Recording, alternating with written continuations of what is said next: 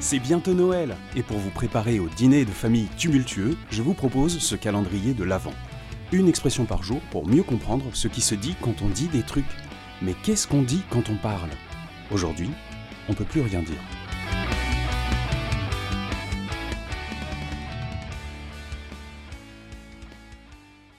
C'est la rengaine typique du vieux con typique. On ne peut plus rien dire. Arrangé avec sa variation, on a le droit de rien dire alors. Notez la nuance entre avoir le droit et pouvoir dire des trucs. D'abord, en France, il y a assez peu d'interdictions, mais il y en a, notamment sur l'incitation à la haine, l'homophobie, le racisme, et j'en oublie. On a le droit de dire des trucs, pas mal de trucs, mais pas tout non plus, et vous avez compris l'idée de ce qui est interdit. Donc, si c'est pour se plaindre de ce genre de contraintes, de vouloir avoir le droit d'inciter à la haine contre les minorités sociales, les personnes qui se plaignent de ça sont débiles, voire horribles, et je vois pas l'intérêt de les garder près de vous. Après le droit de dire, il y a le pouvoir dire, qui ne touche plus vraiment au légal, mais plus à la morale populaire. C'est aujourd'hui devenu moralement douteux de faire une blague misogyne, homophobe, raciste, etc. On cite souvent Michel Leeb comme étendard de l'humour raciste des années 80. Et c'est vrai que ça l'était, même si j'ai une nuance à apporter au mot raciste dans cette situation. Tiens, aujourd'hui, vous aurez deux analyses au lieu d'une seule. J'ai remarqué qu'il y avait comme deux sens au mot racisme. Auparavant, on parlait d'actes racistes, comme des ratonnades, des injures, des discriminations à l'embauche, etc. C'était des actions directement pénalisantes pour les communautés visées et potentiellement toujours pénalisables pour les personnes qui les profèrent. Aujourd'hui, le fait de colporter un stéréotype est devenu raciste. Dire que tous les noirs puent, alors oui, c'est raciste. Mais dire que les asiatiques sont très travailleurs, très bons en maths et naturellement très gentils, bah ça l'est devenu aussi. Aujourd'hui, le sens du mot a dépassé les actions agressives et s'est étendu à toutes les généralités qu'on attribue à une communauté. Et c'est comme ça.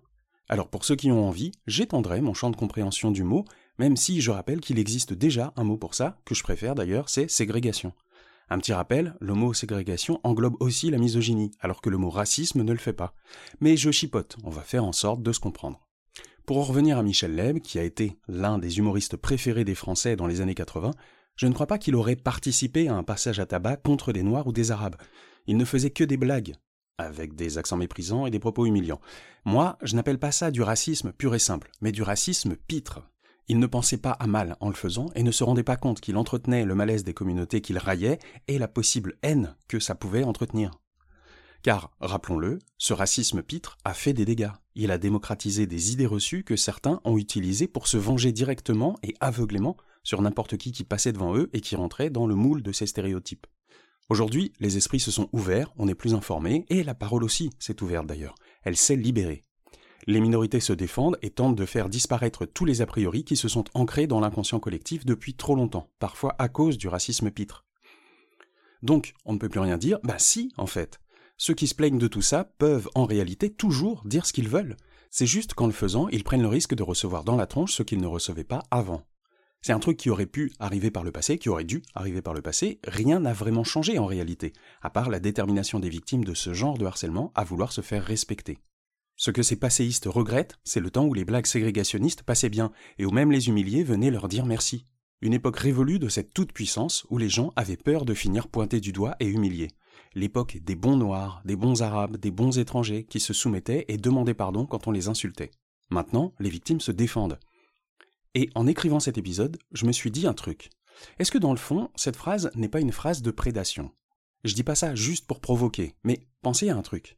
Quand un humoriste ne fait pas rire son public, il ne va jamais les engueuler et leur reprocher de ne pas avoir compris. C'est le rire du public qui valide si c'est drôle ou pas.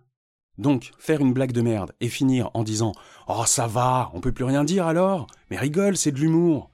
C'est non seulement pas drôle, mais aussi peut-être un acte de prédation qui tente de se camoufler. Je vous laisse réfléchir à ça. À demain, les minorités audibles.